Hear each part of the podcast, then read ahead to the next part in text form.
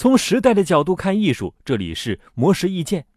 金何在是国内知名的网络作家之一，凭借《九州海上牧云记》《悟空传》《九州与传说》等作品而广为人知。其中由《悟空传》改编的同名电影则是获得了 六点九四亿元的票房， 五点一 的豆瓣评分。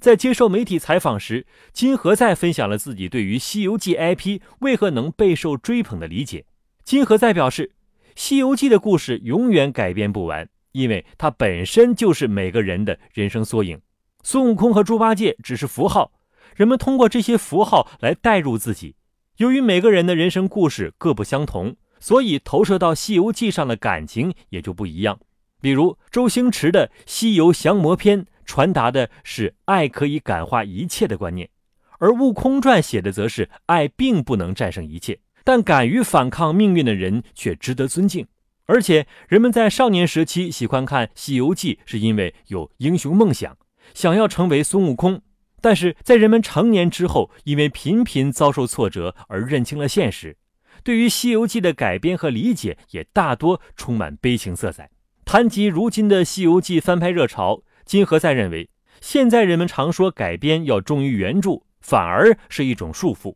因为忠于原著只能把《西游记》这个 I P 套死在几百年前的水平上，永远不敢去创新，从而越来越僵化，变得没有生命力。而这些年的《西游记》I P 之所以经久不衰，正是因为有人不断地进行创新，注入当下的时代精神，让《西游记》的魅力能够与时俱进。